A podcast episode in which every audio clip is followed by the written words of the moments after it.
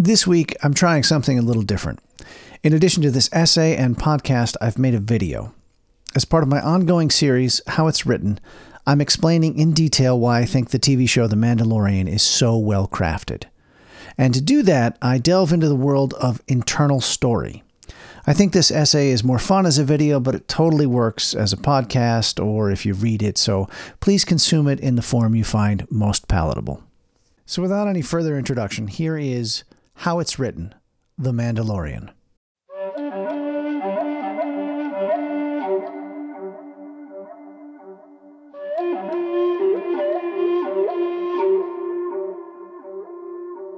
Today, on How It's Written, we're going to dig into the immensely popular Mandalorian. I've seen lots of people commenting on this story, good and bad, but I don't think any of them have really nailed what makes this show so great. But that's not surprising because that's what a well crafted story does. It hides its working so that you are drawn into and through the story without fully realizing what's being done to you. But I'm going to lay it all out for you. Obviously, if you haven't seen the whole show, this here's your spoiler alert. Go binge it, come back. Done? Okay, good. The most important thing to realize is that for all its wonderful action sequences, The Mandalorian is driven by its internal story. And if you don't know what I mean by that, or that all great stories are driven by their internal conflict, stick around.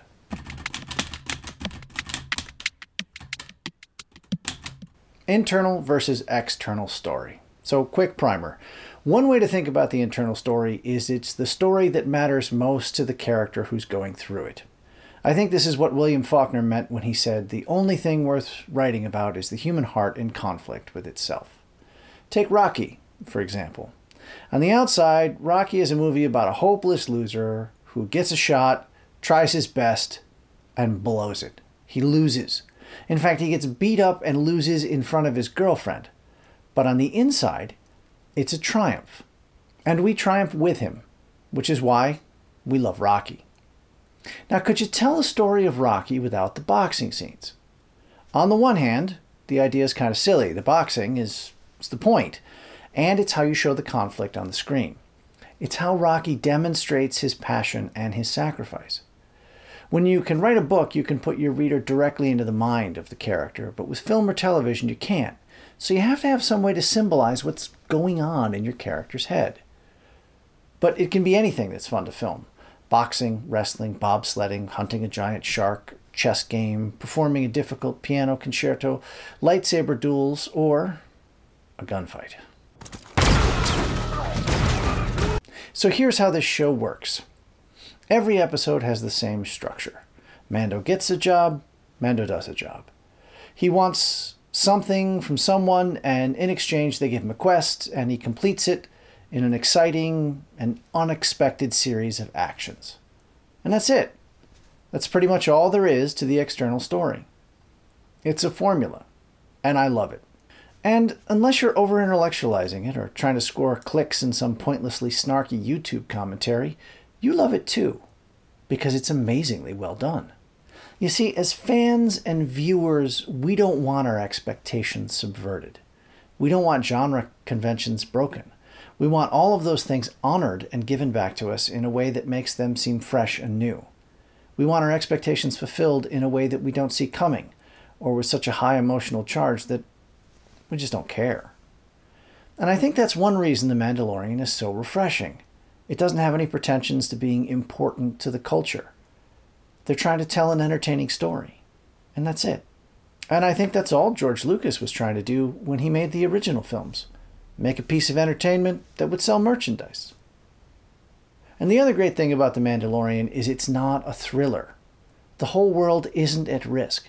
The galaxy's not in jeopardy. The child is.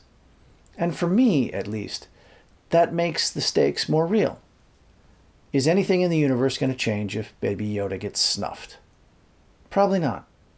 But to the Mandalorian, it would be Armageddon. And that's the internal story or part of it at least. So we've got 16 chapters across two seasons. And across the loom of these 16 episodes, the real story of The Mandalorian is woven.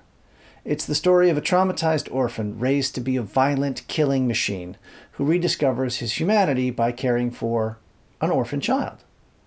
And his real difference, I think, is from cold indifference, that detachment of the professional, not just to love, but something beyond love.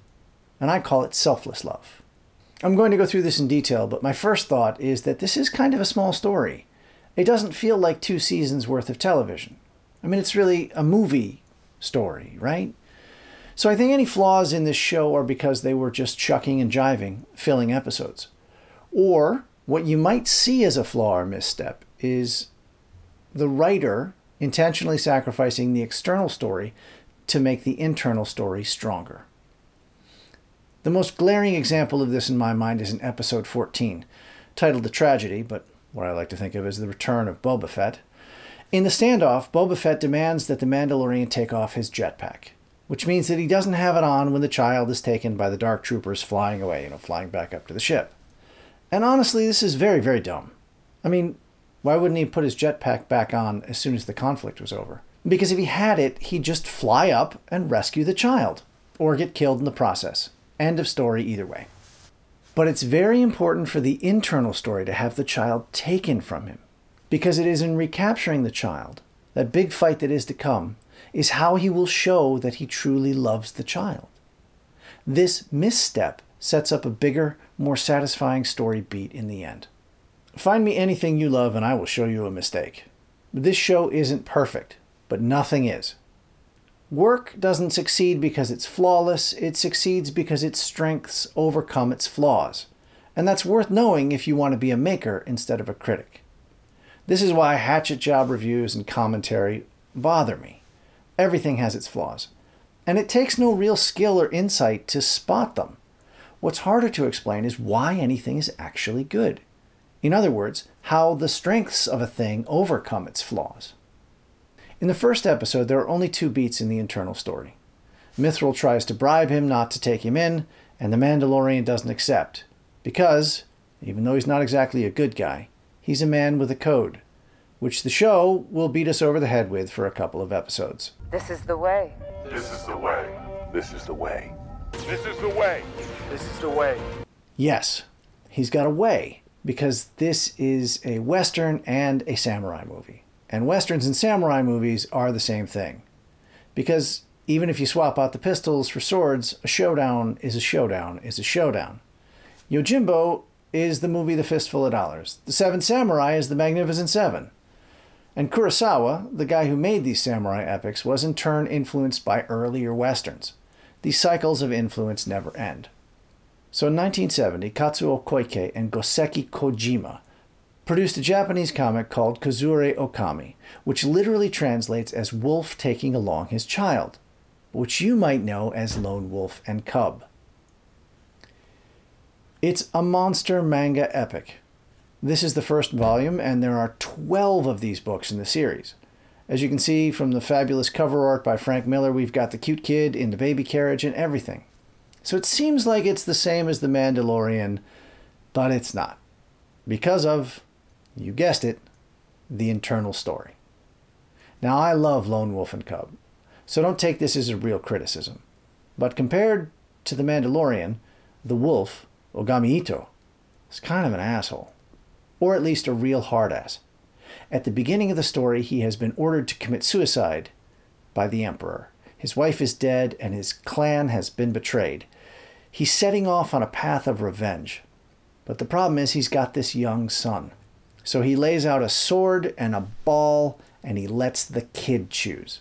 If the kid chooses the ball, he's going to send him off to be with his mother. In other words, he's going to kill him. But the kid chooses the sword. So Ogami Itto takes him along in one of the most satisfying stories of reckless child endangerment I've ever read. But that's not the Mandalorian story. And we don't quite know it yet. The only hint we get in this episode is when he tells the armorer, I was a foundling.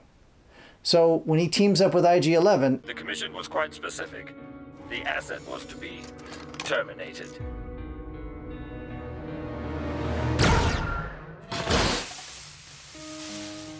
Mandalorian shoots him in the head. Why? Why would a ruthless professional, one whose code includes the phrase, I can bring you in warm, or I can bring you in cold. not let the droid kill the kid. Well, at this point, it could be he just wants the money for himself. Now, you and I have both seen the show, so we know that's not it. It's that he sees himself in the kid. He was rescued by a Mandalorian in a gunfight. And we'll get all of this in the third episode. The second episode is fun, but from the internal story perspective, only one thing happens. The kid saves him from the Mudhorn. Now, it's super geeky awesome that Baby Yoda used the Force. But for the internal story, it doesn't really matter how the kid saves him. Just like it doesn't matter that Rocky is a boxer. Not really. In the third episode, he delivers the child to the client and he takes his best guard to the armorer to make a new set of armor. And while it's getting made, we get this flashback sequence that shows him as an orphan. It was a flashback sequence that, for me, broke the flow of the episode a little. It was exposition. I didn't think we needed it the first time I watched it. I realized we now did need it. We needed it for the internal story. Because he's about to blow up his entire life. So when he goes to the ship, we have this great moment with the little metal ball. I think the technical term for this is recognition by token. The ball is a symbol for the kid. And this is very skillful because in film we can't just crack open his head and know what's going on. But if he stares at the metal ball the kid played with, what else could he possibly be thinking about? We get emotion out of an absolutely faceless mask. And in fact, that's another interesting thing about the show that we as viewers project our emotions onto the mask in a way that we wouldn't if we had an actor's face to rely on to give us cues. Anyway, this is a lovely internal moment, and quietly, I think it's one of the biggest moments in the entire series. Does he leave the kid, or does he rescue him? There are two things to note about this. Number one, a crisis is always a choice. And number two, great crises are never a choice between good and bad things. They are almost always a choice between irreconcilable things. Think Sophie's choice. In this moment, the Mandalorian realizes that he's not who he thought he was. He's not just a Mandalorian. Inside, he's still also that scared five year old kid. Except this time, he's big, and he's strong, and he knows how to fight. So, what's he going to do? Which one of these identities is he going to kill? Because a ruthless, cold blooded bounty hunter doesn't break the deal. What are your plans for it? How uncharacteristic of one of your reputation. You have taken both commission and payment. Is it not the code of the guild that these events are now forgotten? But if he doesn't break this deal, that little five year old boy inside him is going to die. So he goes back and rescues the child and goes on the run. This is also gigantic on an external level because he blew up his entire external life. Now he can't be a bounty hunter anymore. He's on the run with a kid and he's estranged from all the other Mandalorian. In the next episode, we have the wonderful defense in depth scene against the bandits with the ATST, which is a great introduction to a great character, Cara Dune, who is a female badass who looks like she's a female badass. Bravo, proper casting. I don't want to get too deep into the details of the external story, but I will also point out that tactically this may be the best battle scene in all of Star Wars. This episode is also the Magnificent Seven in a nutshell. Call it the Magnificent Duo. And what's important about this episode is that he won't take off his helmet. He's going to leave the child because it's best for the child. But bounty hunters come and they have to stay on the run. But the very moment before that attack, Cara Dune lays this on him. So what happens if you take that thing off? They come after you and kill you? No. You just can't ever put it back on again. That's it? So you can slip off the helmet and settle down with that beautiful young widow and raise your kid sitting here sipping spotchka? And he refuses. Now, the next chapter is just fun action in the desert. I love the motorcycle shot, but it's a bit of a nothing burger for the story that's driving this whole thing. The stakes aren't raised on the key value here. He does what he's done before he saves the kid from a bounty hunter. In chapter 6, The Prisoner, the Mandalorian has taken a job with old associates. And this is a bit of a reversal from love to indifference. He's risking the child's life Ogami Itto style. Now, you could see this as he doesn't have a choice, but I don't know. It all seems a bit sloppy and risky for a professional. But in the end, he saves the kid, and the status quo is maintained, and we're off to Chapter 7. To keep the kid safe, the Mandalorian pulls together all of his allies in a plot to kill the client, which is bittersweet for me because I love Werner Herzog's performance. He is so marvelously nihilistic, as at home in the realpolitik of the crumbling empire as a crow feasting upon a battlefield. Don't you agree? Over the next two episodes, the Mandalorian kills the client and Moff Gideon, but that's kind of what he's done before with the other bounty hunters. And it also can be read as just getting himself out of a mess, but taking on the obligation to find the child's people and see that he is taken care of. Now that's a step up. At the end of episode 7, we have this great speech by Moff Gideon. You have something I want. You may think you have some idea of what you are in possession of, but you do not. Kuiil, are you back to the ship yet? They're on to us.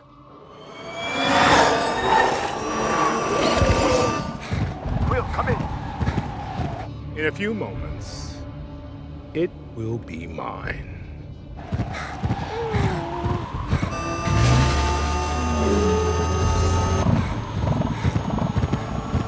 Kuiil, do you copy?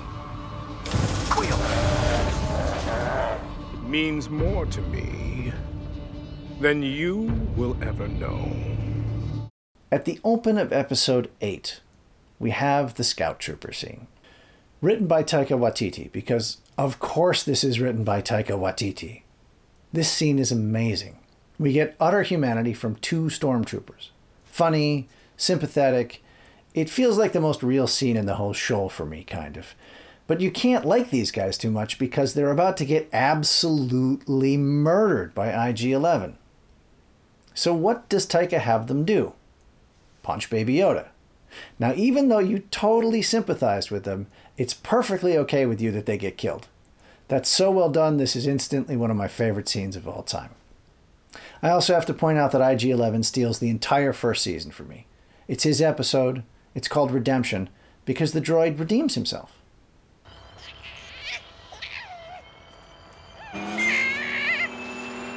Kuiil has been terminated. What did you do? I am fulfilling my base function Which is? to nurse and protect.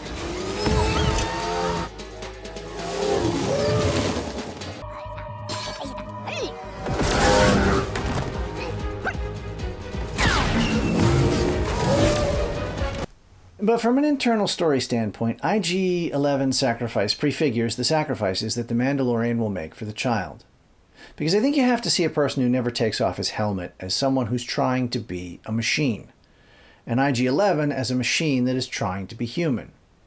This is all bullshit, of course, from the text of the story, with IG 11 insisting repeatedly that he's never been alive. But I think my explanation is what most people get when watching it, if only as a feeling. Again, we get the Mandalorian refusing to take off his helmet. He'd rather die than show his face to another living thing. And the scared little boy inside him just assumes that when he's powerless before the droid that IG-11 is just going to kill him. My guess is there's not a lot of room for weakness in the code of the Mandalorian. Do it. Do what? Just get it over with. I'd rather you kill me than some imp. I told you, I am no longer a hunter. I am a nurse droid. IG's are all hunters. Not this one. I was reprogrammed. I need to remove your helmet if I am to save you. Try it and I'll kill you. It is forbidden. No living thing has seen me without my helmet since I s- swore the creed. I am not a living thing. But IG 11 is not alive. So we have a loophole. Now, if you're not a writer, you probably don't think that much about story at all. You just enjoy it, which means that when a story is well constructed, you don't notice any of the plot points. Your emotions are running high and you just want to know what happens next. Both on an intellectual and emotional level, you are drawn into the story. But if a story isn't put together well, then you notice all the errors and the gaps in the story. This is why, I think, if you want to understand what makes great stories, then you have to outline them. Because on first inspection, they've cast their spell over you, and you can't see them clearly. Since the Mandalorian won't take off his mask in the beginning, it means that he has to take off his mask in the climax of the story. Now, if you say this out loud while watching season one for the first time with your friends, you're a jerk. But if you're Jon Favreau trying to write a television show, that's what you call a clue. Very often, stories are worked best back to front. What's your great ending? Now, how do you set up that great ending? Twists are easier, great scenes are easier, but great endings are really rare. So, one school of thought is that you don't start writing until you have your ending. Because just assuming a great ending will be waiting for you when you get there can really get you into trouble, as I think we've seen with other Star Wars stories, and of course.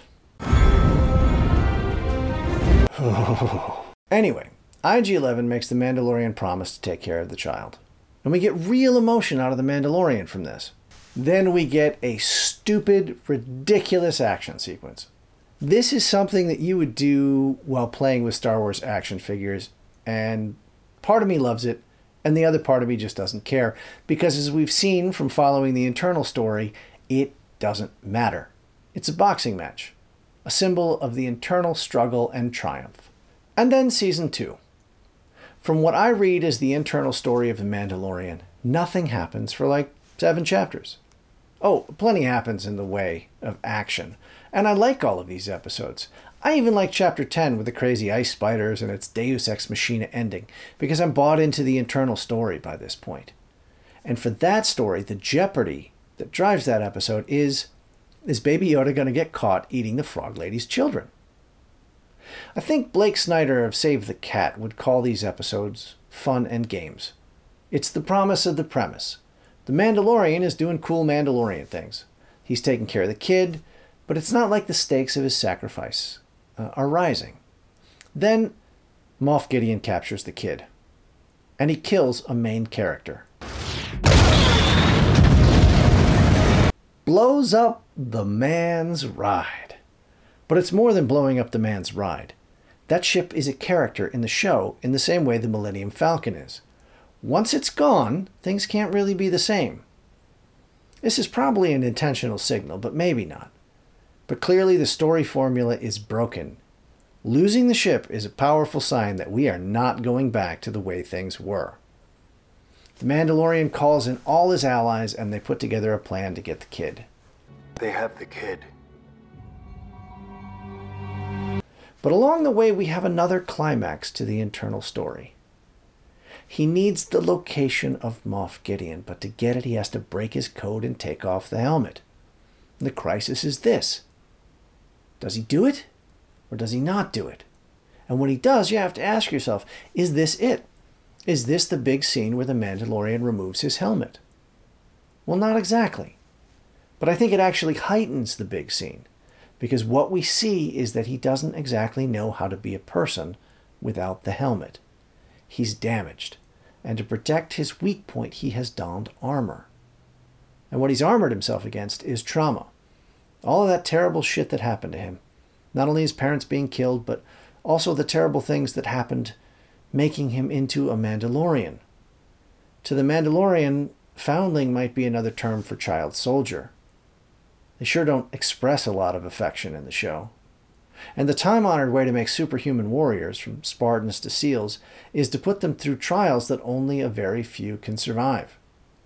This guy is broken and hurt, and we see it in his eyes in chapter 15.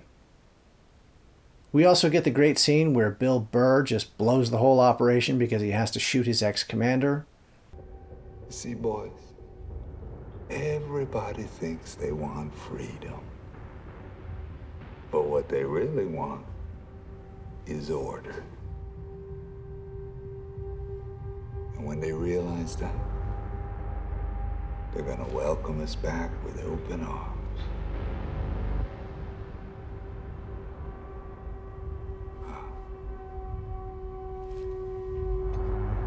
To the Empire.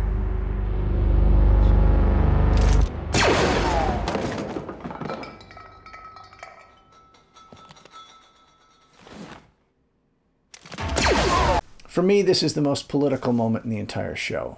But it doesn't feel forced, and it's totally consistent with the character and what is the arc of most of the secondary characters in the show. Every single one of them redeems themselves, just as the Mandalorian redeems himself at the end. Look at the transformations. Greef Karga goes from running bounty hunters to becoming a governor. Cara Dune goes from wanted fugitive to marshal. Bill Burr redeems himself when he kills his commander and blows up the base. For all the violence, this is a show about redemption. At the end of episode 15, he puts Moff Gideon on notice with a lovely bit of parallelism. Moff Gideon, you have something I want. You may think you have some idea what you are in possession of, but you do not. Soon, he will be back with me. He means more to me than you will ever know.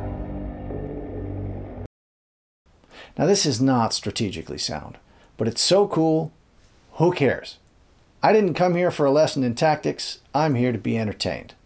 So, fight, fight, fight, rescue the kid, trapped on the bridge, robots hammering at the door, all is lost. But then, a lone X Wing flies in. One X-Wing? Great. We're saved. Now, I don't want to underestimate the feels that come with Luke Skywalker making an appearance. It got me. And it really got me because the prequels and the sequels were so bad. My goal with these essays is not to be critical, and there are things to be learned from those stories for sure. But they were bad. And especially with the sequels, maybe the expectations, the corporate meddling, all of what made it possible, made it impossible to make it good. Honestly, I thought the first one did an amazing job of threading an impossible set of challenges. But after that, ugh. and those prequels, Mises say. Now, you may feel differently, and that's fine. I don't blame or judge you. But what you have to understand about me is that my dad took me to see Star Wars in 1977. I was five. We saw it in the theater at least three times. I loved that movie so much that whenever a movie would come on television with the 20th Century Fox intro, with the drum roll and the fanfare, I would stop whatever I was doing on the off chance, on the hope that it might just be Star Wars. It almost never was. Empire Strikes Back blew my mind. Return of the Jedi wasn't as good as that, but it was close. Luke saving and forgiving his father is still very powerful, and maybe more powerful now that I'm a father and I come to understand a little bit about what having a son means. And it's saying a hell of a lot that a piece of pop culture still works on any level 38 years later, or 44 years later if you count it from the first film. Here's the thing that five year old boy is still inside me. Honestly, I didn't have a very happy childhood, and I haven't always had that great of a relationship with my dad. We can both be very difficult people. And it was his first time being a dad, my first time being a kid, so neither of us knew what the hell we were doing. But I remember the moments surrounding those films as being very happy. And since Return of the Jedi, that five year old kid has waited for that Star Wars to show up again. To this day, my ears still prick up when I hear the 20th Century Fox fanfare.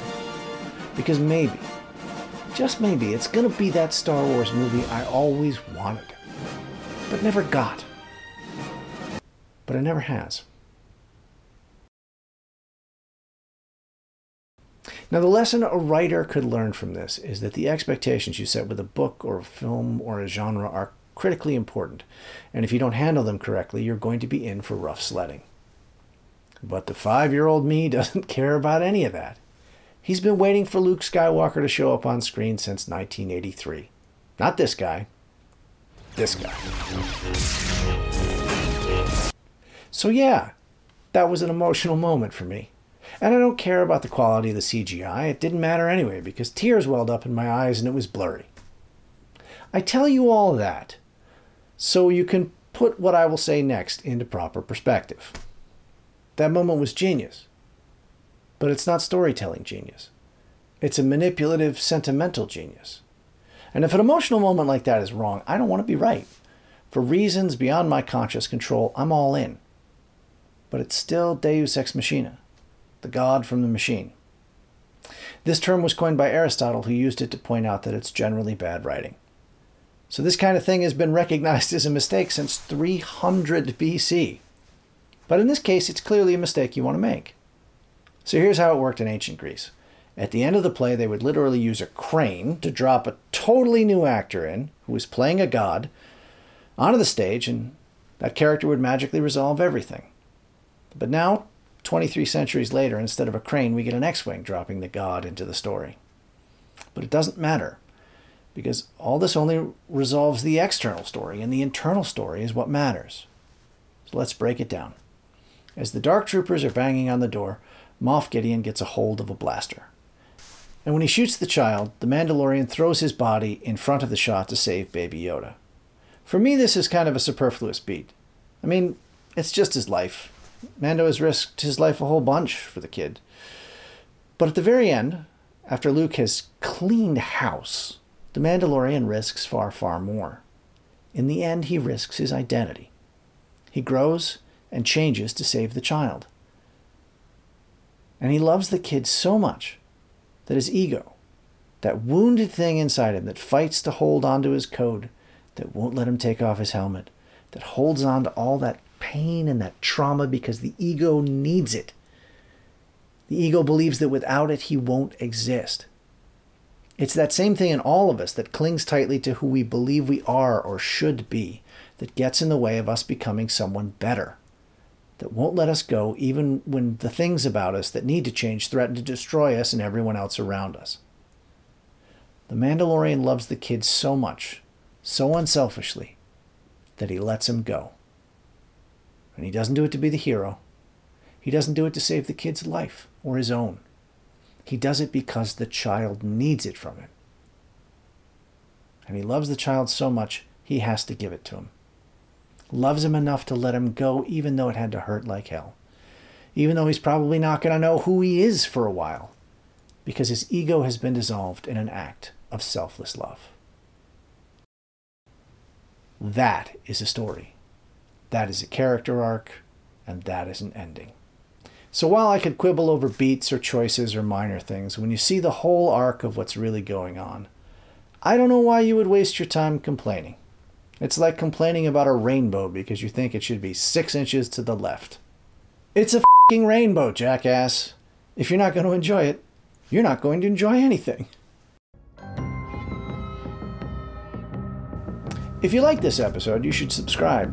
And if you like the way I talk about story, you should probably check out my latest series, How to Succeed in Evil. There's a link in the description that will get you a free copy of the first book. Thanks for watching, and I'll see you next time.